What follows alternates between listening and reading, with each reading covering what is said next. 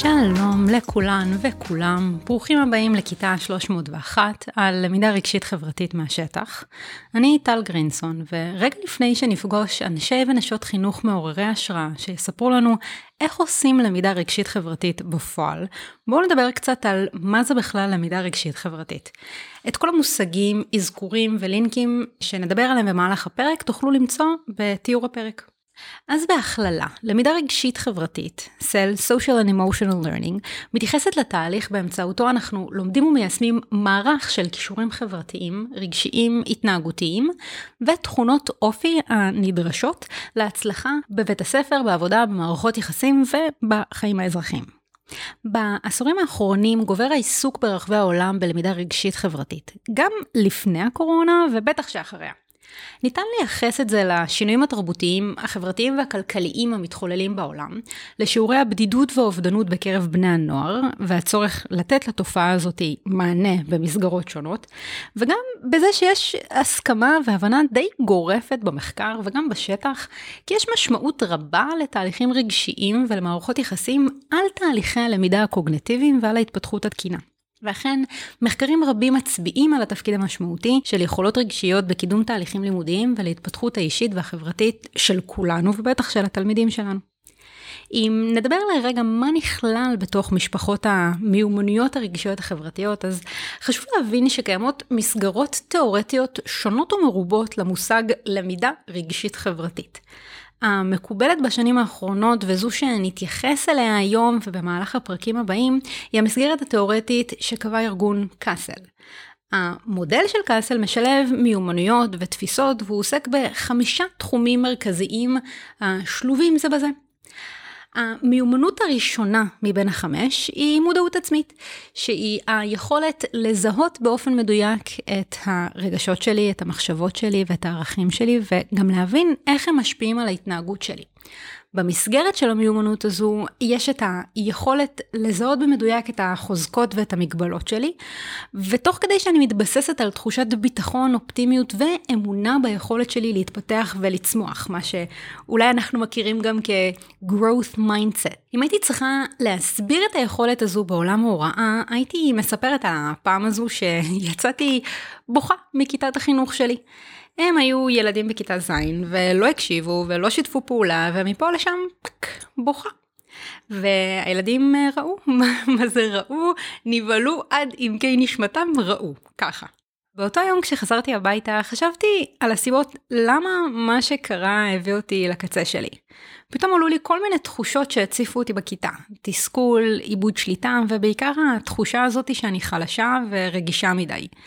הבנתי שמה שקרה אולי קרה בגבולות הכיתה שלי, אבל בעצם מה שקרה זה שנלחצו לי כל מיני נקודות שהן הרבה יותר עמוקות מזה.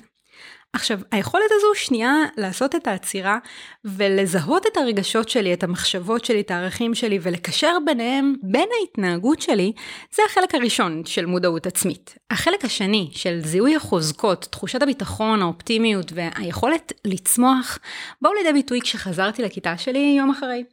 נכנסתי לכיתה ואמרתי להם ככה, בכי יכול לומר כל מיני דברים. אתמול הוא אמר שעברתם את הגבול שלכם בהתנהגות, ולפני שאני מחנכת שלכם אני גם בן אדם שבין היתר נפגע.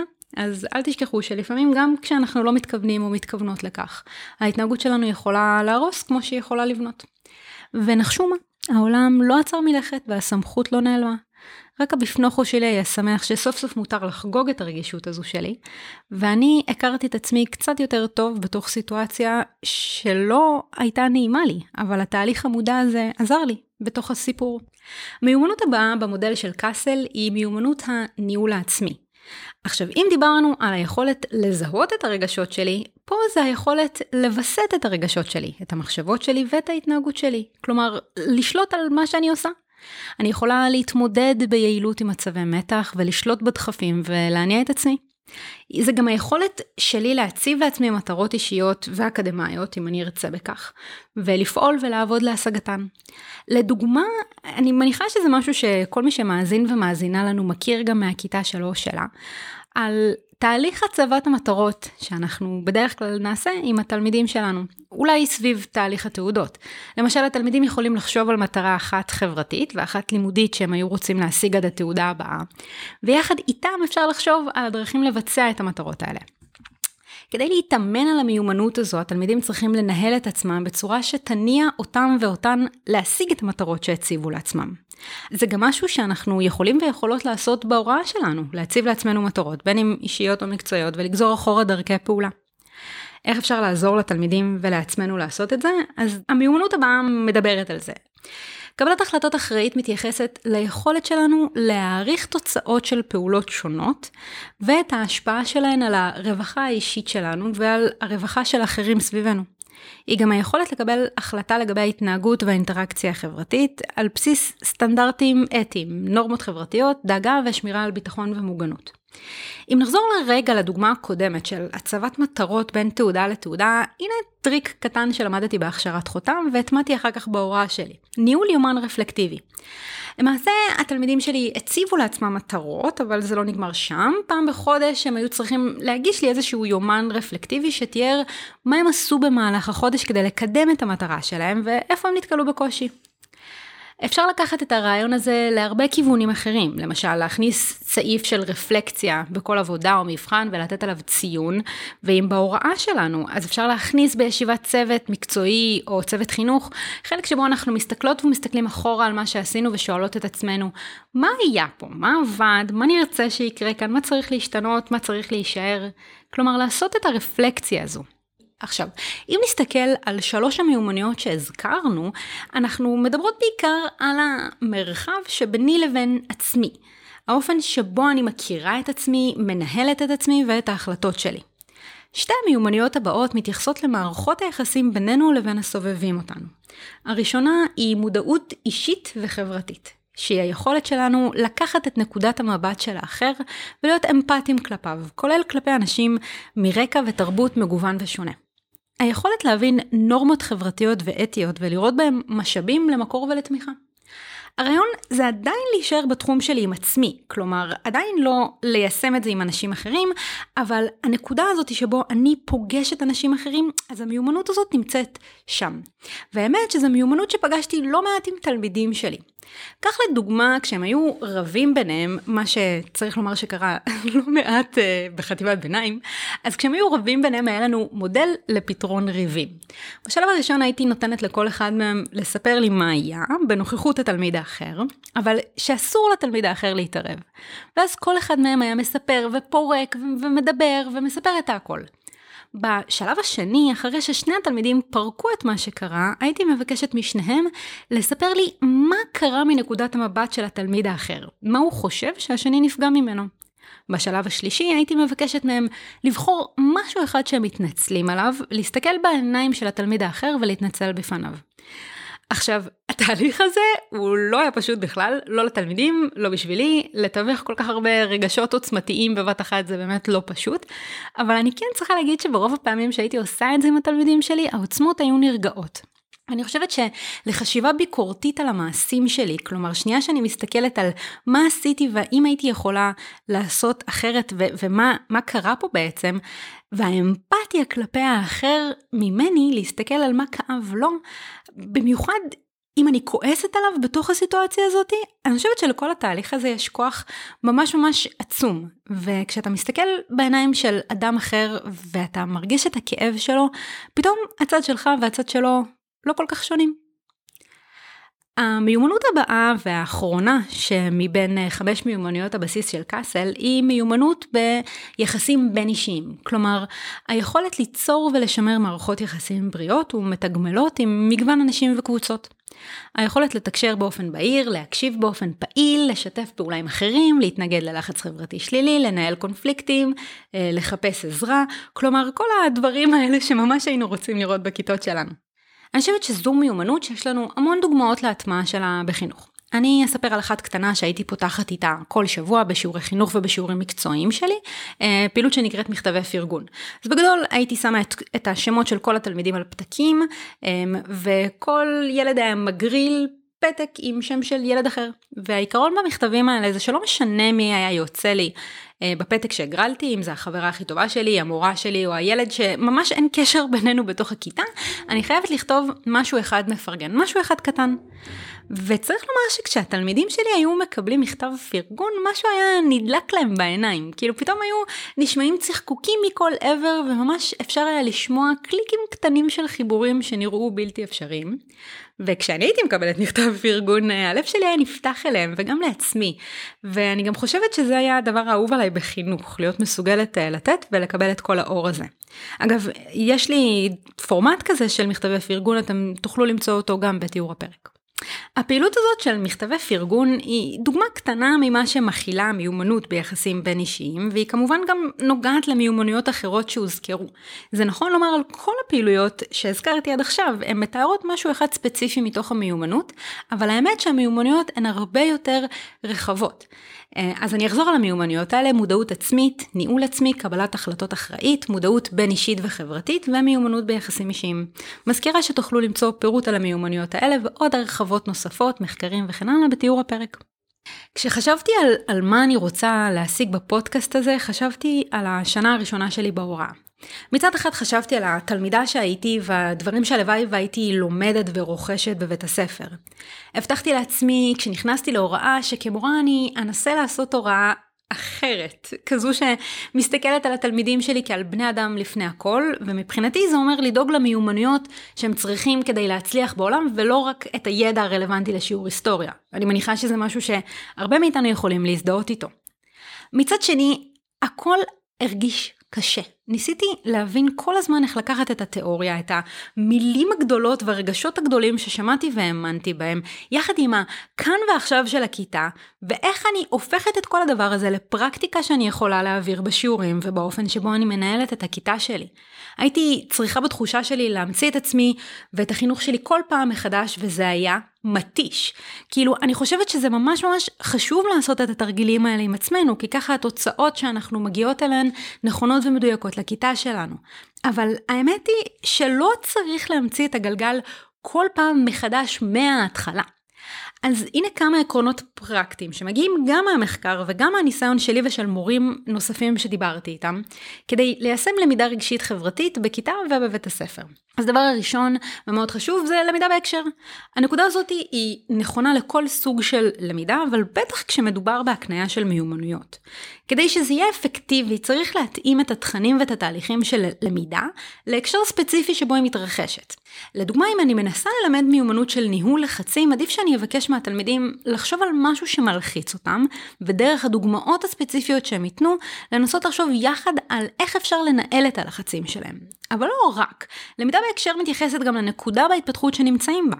כך לדוגמה פעילות על חשיבה ביקורתית תראה אחרת בגן, בכיתה ג', בכיתה י"ב וכמבוגרים. היבט נוסף של למידה בהקשר מתייחס לשוני ולייחודיות של כל בית ספר, כיתה ותלמיד ותלמידה.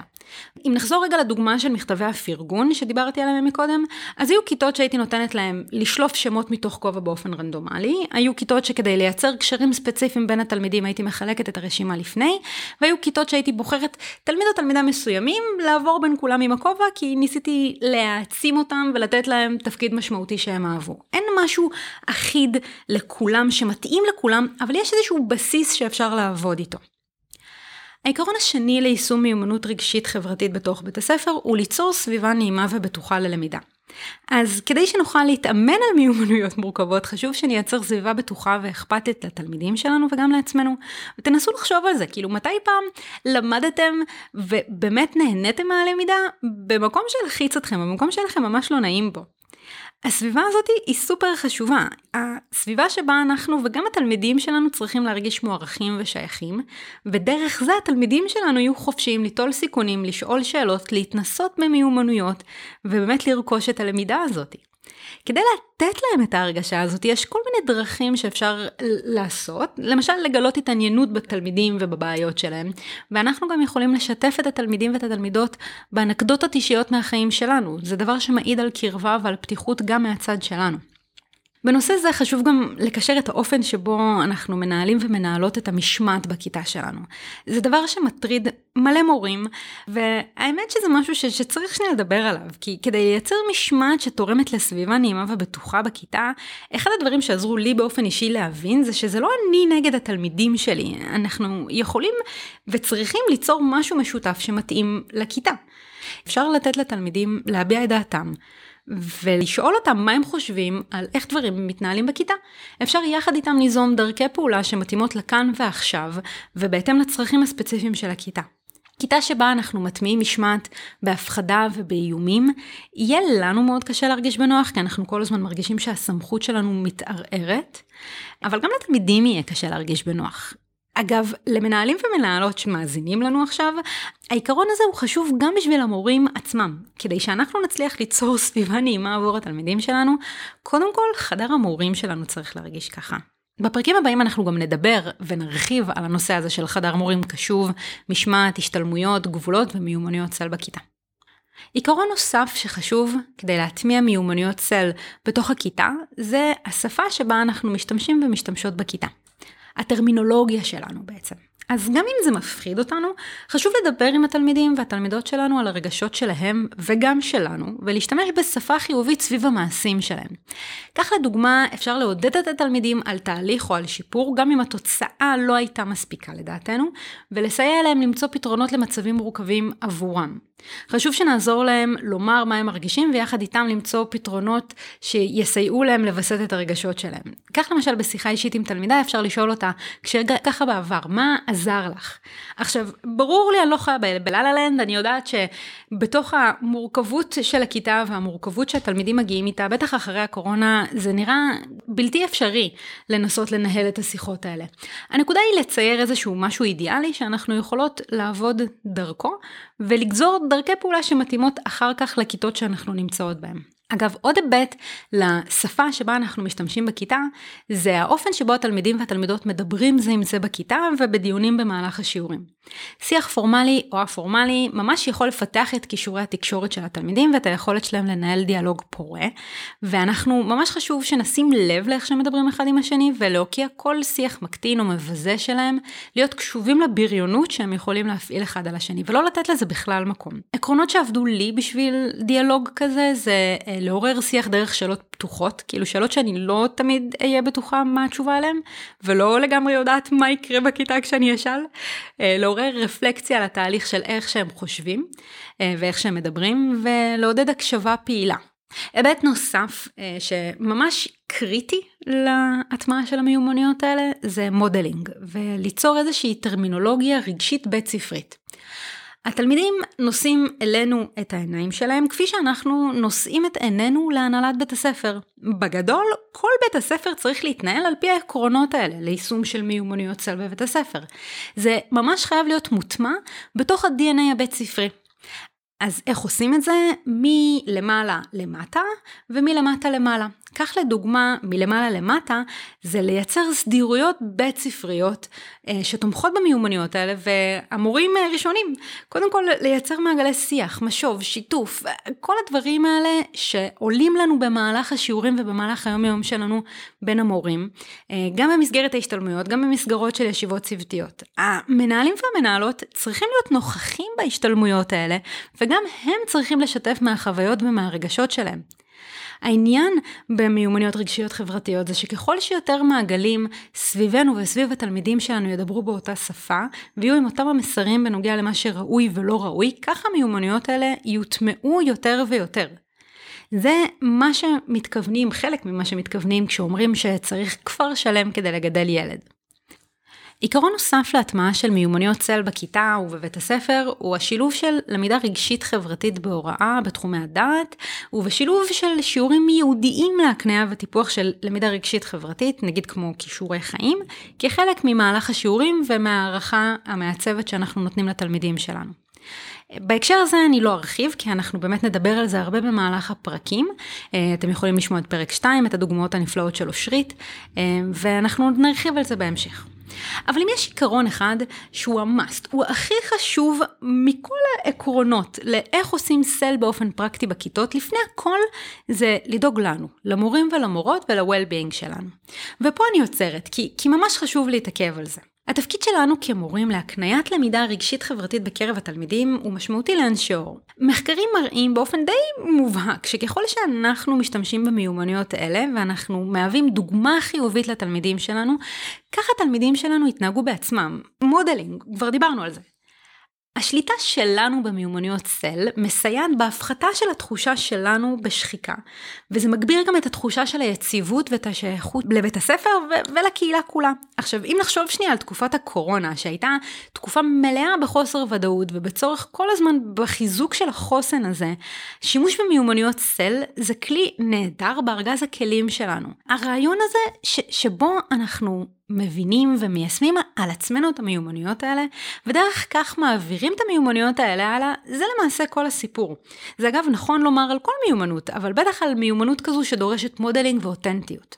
הכל טוב ויפה, אבל בפועל אנחנו מכירים את העולם שאנחנו חיים בו. אנחנו רק לעיתים רחוקות מקבלים את ההכשרה ואת הסיוע להתמודד עם מיומנויות כאלה על עצמנו, ובטח לא בכיתות שלנו. בפועל אנחנו עסוקים להתמודד עם כמויות היסטריות של משימות, של לחץ, של שחיקה ושל עייפות מהמערכת. וזה גם פרדוקס, כי כאילו ברור שכשאנחנו לא שחוקות ועייפות, יש לנו מלא מרחב להעניק לתלמידים שלנו כלים שיסייעו להם להקשיב לאנשים אחרים, להתייחס אליהם בכבוד, להתמודד עם לחצים, לנהל מערכות יחסים, השיעורים שלנו כיפים יותר והמקצוע הזה הופך להיות הדבר הזה שחלמנו עליו כשהלכנו ללמוד הוראה.